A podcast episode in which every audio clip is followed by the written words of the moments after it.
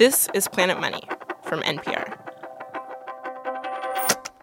If you are like most people, the world of cryptocurrency just sort of exists in the periphery.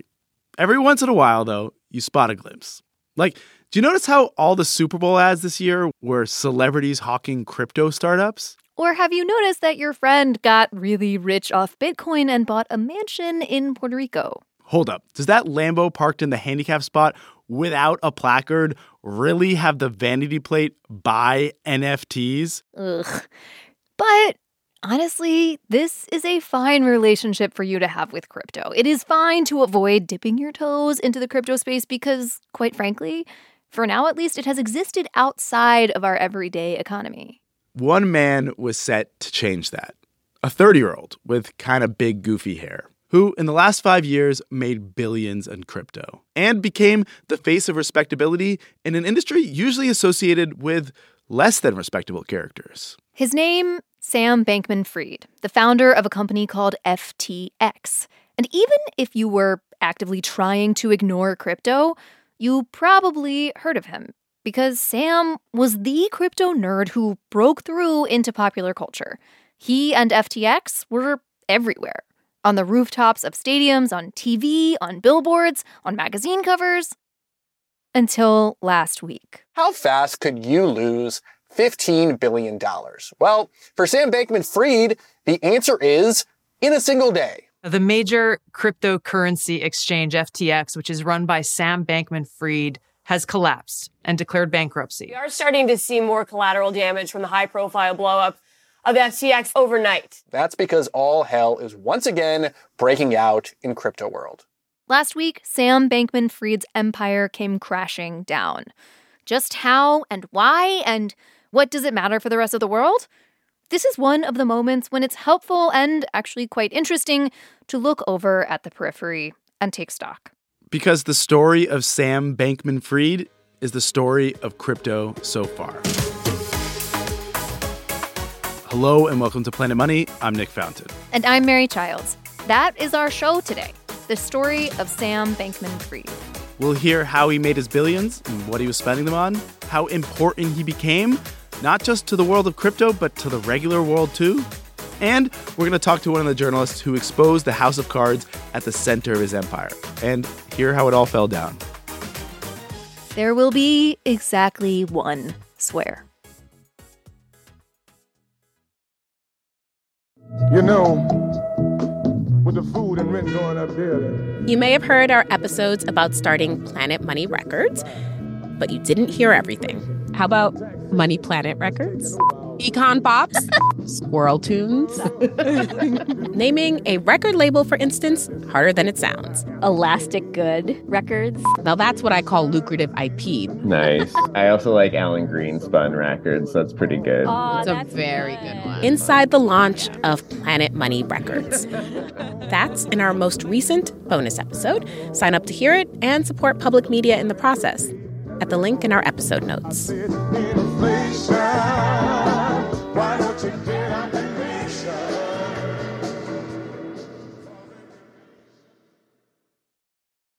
This message comes from NPR sponsor GitHub. 90 million developers, the most exciting startups, and 90% of Fortune 100 companies build, scale, and ship secure software on GitHub. With automated workflows, out of the box CI CD, built in AI, collaboration tools, and embedded security throughout the developer workflow, GitHub lets teams focus on what really matters. It's a place for anyone from anywhere to build anything. Learn more at github.com. Let's build from here. We reached out to Sam Bankman Fried through his companies, but did not hear back. Understandable. His empire has collapsed, his companies have filed for bankruptcy.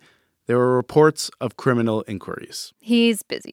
So, to tell his story, we're going to rely on public statements he's made, of which there are many, and we're going to phone a friend. I am Nick Baker, and I am the deputy editor in chief of Coindesk. And Nick, we know each other. We met when you hired me after an internship when I was a baby. Is that right? Baby is overstating a little bit. And did I hire you? I maybe said a good word. You 'cause hired were me. pre- did I? Okay. Nick, who definitely did help hire me at Bloomberg, was behind the story that ended up taking down Sam's empire. But before we get there, it's helpful to look at how that empire was created, because it says a lot about the short history of crypto. Yeah, we're going to tell it in three parts. The first part is Sam's crypto origin story, which begins, at least as he tells it, in 2017.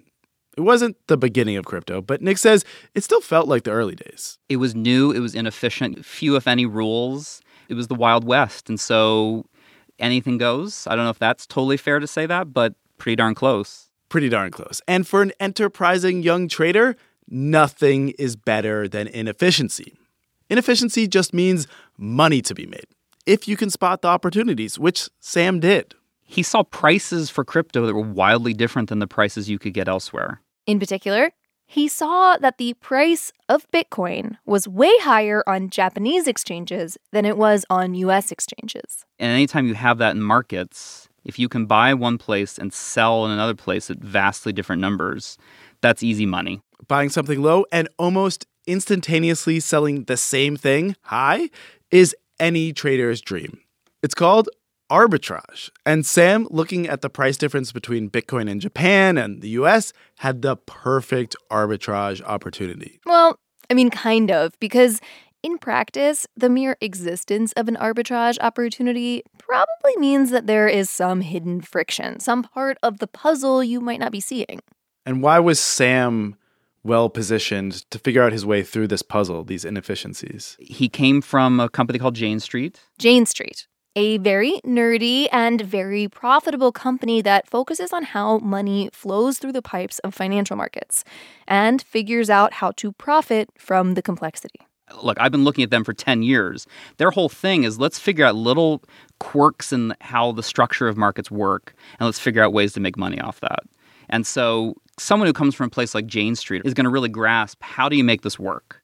So Sam saw this huge opportunity in Japan, but in order to make it work, he needed a few things, starting with a company. And the way he went about naming his company is kind of instructive. He talked about this on a podcast last year and said that he specifically chose a name to avoid scrutiny from bank employees. Especially in 2017, if you named your company like, we do cryptocurrency, Bitcoin arbitrage, multinational stuff, no one's going to give you a bank account if that's your company name among other things, a terrible company name. But but also they're they're just gonna be like, yeah, no, we've been warned about companies with this name.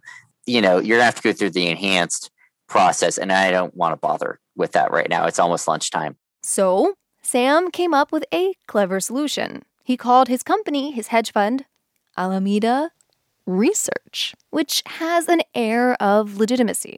That was just the name. The next big thing Sam said he needed for his Japanese arbitrage was a way to get Japanese yen converted to US dollars and then out of Japan, which meant, he said, finding Japanese residents who also happen to be US residents to open up bank accounts and then asking them to literally stand in line at Japanese banks sending wire transfers. Which, at scale, Sam said, did kind of have an air of money laundering. And finally sent the wire, and they're like, wait, you sent this yesterday uh, this is a mistake. We're like, no, no, no, we're sending it again. It's like, no, no, no, you sent this exact one yesterday. Like, yeah, that's right, we're sending it again. and now they're like, wait, you're telling me that two days in a row, you're sending an international wire transfer cross currency, cross continent in the same direction for the same size with no transfer coming the other way. That's sketchy as shit, right? Where's your money coming from?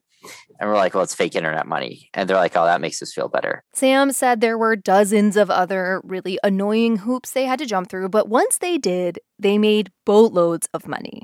According to Sam, he was making 10% per day on hundreds of millions of dollars of Bitcoin. So he was making tens of millions of dollars a day for many days. The Japanese arbitrage was the stuff of trading legend. But arbitrages generally do not last very long. Other people figure them out too, and the gap closes. And so ended the Wild Wild West, Wild Wild Profits first chapter of Sam's crypto career. Chapter two crypto gets respectable and gets its elder statesman. Yeah, just like Sam saw an opportunity in Japan, next he saw a market in respectability. Because part of Sam's whole thing, his lore, is that he was not just your average crypto millionaire spending his money on yachts and mansions. From early on, Sam said he was inspired to get filthy rich not for himself, but for others. The story he told was he was amassing a fortune in order to give it away. He was giving money to animal rights charities, to pandemic preparedness and artificial intelligence research. He was a major donor to Democratic candidates. He said he was prepared to give away 99% of his wealth. All of this in the name of a movement that he eventually became the face of, called effective altruism, which Nick says basically means don't just give away money to the causes you care about. Donate in the most effective way, the way that benefits others as much as humanly possible, like to save the most lives. You, you need to do the thing that has the maximum benefit, the maximum expected benefit. That's how a trader would think about it. You do things that, if I spend a certain amount of money and has a certain uh, expectation of success, I'm going to do the one of the two scenarios that has the higher expected value of success. For a trader, the biggest profit. And so Sam's idea was I should make billions and billions of dollars so that I can effectuate change in the world for what I see as good. And to do that, what did he need to do? He needed to take big swings. To take those big swings and make the big money to give away, Sam would need what he'd learned at Jane Street, the market structure company where he'd grown up. But looking around, he found there wasn't really a place or an exchange, as they're called, where he could do all the fancy things that he wanted. So in 2019, um, he created an exchange called FTX. And FTX was kind of built to accommodate the needs of a trading firm like his. He built the exchange he wanted to see in the world. That's right. FTX allowed traders and Sam to trade in crypto futures and more complicated derivatives. So this is like him kind of dragging crypto from the wild, wild west era that you described into the sort of more sophisticated era of crypto. I think that's definitely part of of that move, right? This looked familiar to conventional finance people. Sam brought the respectability and know-how of traditional finance to this new crypto space. And with it, the institutional money came. FTX got big time investors. One of their fundraising rounds, they took money in from the likes of the Ontario Teachers Pension Plan, the enormous investment firm BlackRock, and the famed Silicon Valley venture firm Sequoia Capital. Because Sam came across as credible. Unlike some of the big names in crypto where they seem like they're, you know, empty shills trying to further just their self interest, Sam seemed to be in it for good reasons, like pure market structure nerddom and altruism. Suddenly, Sam was everywhere, including Capitol Hill. Whereas most crypto people despise regulation, it's actually kind of their whole thing. He was happy to testify right in front of Congress about exactly the types of regulations he wanted to see. He was on the cover of Fortune magazine. He was in Vogue, on billboards, on so many podcasts, all hyping FTX. They were all over the place in 2022. There was a Super Bowl ad featuring some comedian guy named Larry David. Nobody's gone to the moon, ever. Why not? It's too far. It's really far. Um, Tom Brady and, and Gisele Bundchen, they were equity investors. What do you think? Are you in? You know what? I'm in. And made some noise around that. They had the naming rights for the Miami Heat Stadium. It's the Heat and the Charlotte Hornets inside FTX Arena in Miami. They were going for it in terms of uh, getting their name out there big time. Big time. If you didn't know anything about crypto, this was probably the moment when you started to wonder Am I missing something? If Tom and Gisele and Larry are in, should I be? Let the record show that if you ever start asking yourself, should I invest because my favorite quarterback or supermodel or sardonic comedian is, maybe there's a bubble. Because this summer, things in crypto land started to go south. As economic data started to look iffy and the Fed kept hiking interest rates, the price of many cryptocurrencies started to fall. And this put many, many cryptocurrency companies in peril.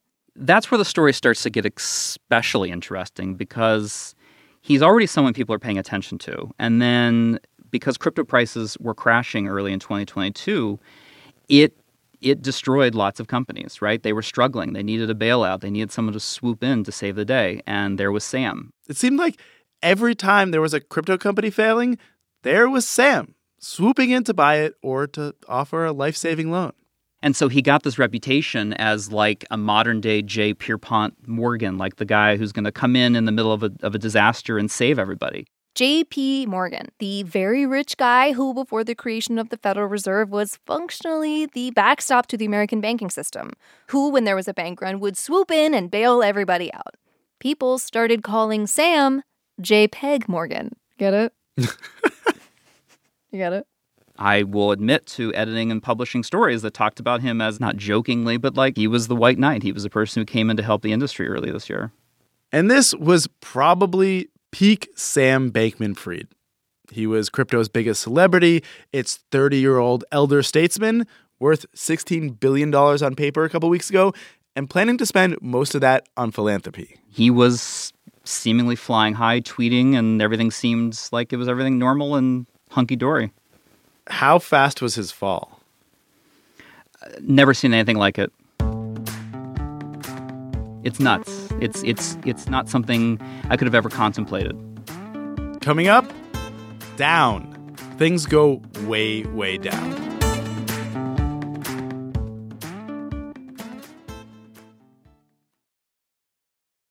So, Sam Bankman Fried was the JP Morgan of crypto, saving everyone, heroically lobbying for responsible regulation, making the industry safer, friendlier to institutions, and making boatloads of money to save boatloads of lives. Things couldn't be better. Here comes the last chapter. Yeah, this is when last week our friend Nick Baker, editor at Coindesk, logs on one morning and sees a message from his reporter, Ian Allison, in Scotland. Nick says Ian is a very chill, laid back guy, like maybe too laid back. Because when he got this big scoop that kicked everything off, this is how he told Nick, his editor. His first message to me was Hi, Nick, I'm looking at some stuff to do with Alameda if you want to chat this week. No mad rush. no mad rush? oh my God. That's so good. Because what Ian had his hands on was Mad Rush worthy. He had gotten a copy from a source of Alameda Research's balance sheet as of June 30th of 2022. The balance sheet, the financial diary of Alameda Research, Sam's hedge fund. Well, we're looking through it. There's, you know, a page of information and there were three letters in particular that stood out, FTT. FTT. Do you know what FTT is? FTT is a cryptocurrency issued by Sam's exchange, FTX. It's Sam's monopoly money that people trusted and used and thought was great. But there was a lot of that monopoly money on the balance sheet. It was the majority of their net equity was this thing invented out of thin air. The document showed that Alameda was worth billions of dollars, but the majority of that was FTT, the monopoly money Sam had created to fund his other company, FTX. That's what was supporting much of the balance sheet. That is weird. That is weird, and there's really no question about that. Is that your company should fall apart weird? Not necessarily, not at all. But is it possibly your company's going to fall apart bad? Yeah. Like if most of the money is monopoly money, at the very least, that raises some big questions. Is is is this empire insolvent? Is it a house of cards that's going to collapse? But in crypto, it seems like people are always asking if everything is a house of cards. And somehow the answer is always yes, but the cards keep standing and people keep putting more cards on top. So who cares? So the, story came out on Wednesday, and Sunday is when things started to take off. Sunday is when the CEO of Binance, another exchange, a bigger exchange, tweeted that he was going to sell the FTX monopoly money that he owned. And he owned a lot of that monopoly money. And so his announcement pretty quickly made the price of FTT drop, which meant Sam's holdings started losing value fast. So, a lot of the cards that were the foundation for Sam's empire are now gone, and those that remain look increasingly wobbly. And suddenly, this becomes a very familiar dynamic, one imported directly from traditional finance a bank run. All Sam's customers, everyone holding his monopoly money, they're suddenly like, oh god, the price is plummeting. I better cash out before it falls further, which forces the price down even further. We've seen this movie a thousand times. It's a Wonderful Life. This puts Sam in a bind because his company didn't have enough money on hand for all the customers demanding it.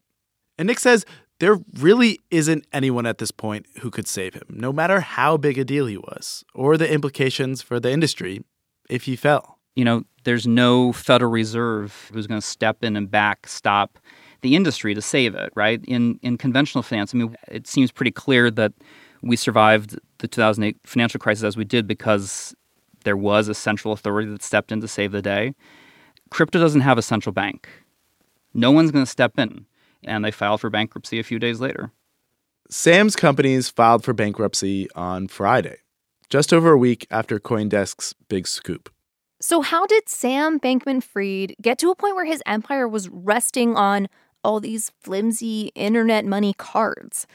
Honestly, we don't really know yet. Even Sam has said publicly he's still piecing it together. But there are a few stories you can tell that could explain his downfall.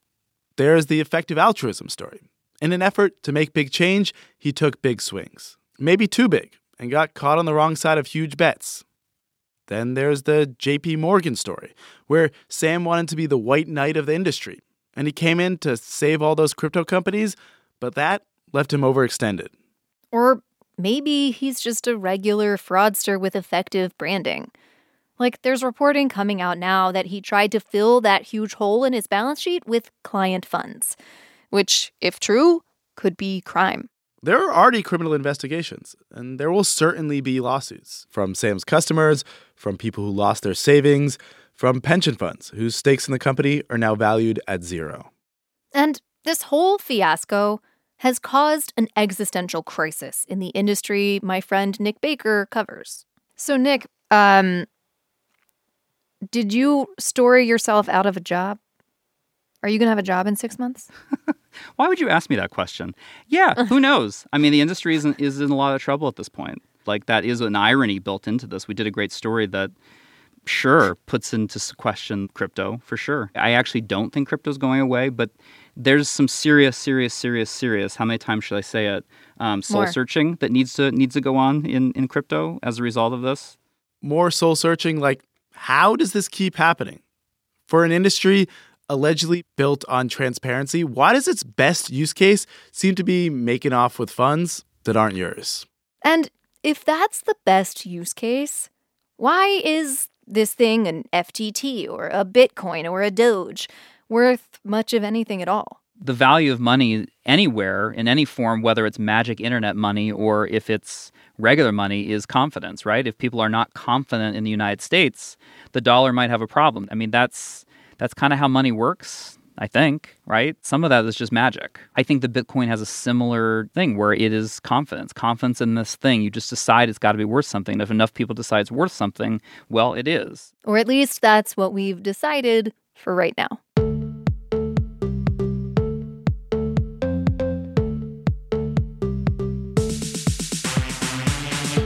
We'd love to hear from you. You can send us an email at planetmoney at npr.org, or we're on many social media platforms, usually at Planet Money. Almost always. And we are working on a show that could use your help. Do you have a favorite part of the tax code? A subsection you can't stop talking about at cocktail parties? Maybe it's benefited you personally or appalled you personally. Whatever it is, we want to hear about it. Send us a voice memo, planetmoney at npr.org. Thank you. Today's show was produced by Sam Yellowhorse Kessler with help from James Sneed. It was mastered by Catherine Silva and edited by Jess Jiang. Thank you to the Real Vision podcast, where we got those clips of Sam Bankman Fried, and thank you very much to Wailin Wong of The Indicator. You're the best. I'm Nick Fountain. And I'm Mary Childs. This is NPR. Thanks for listening.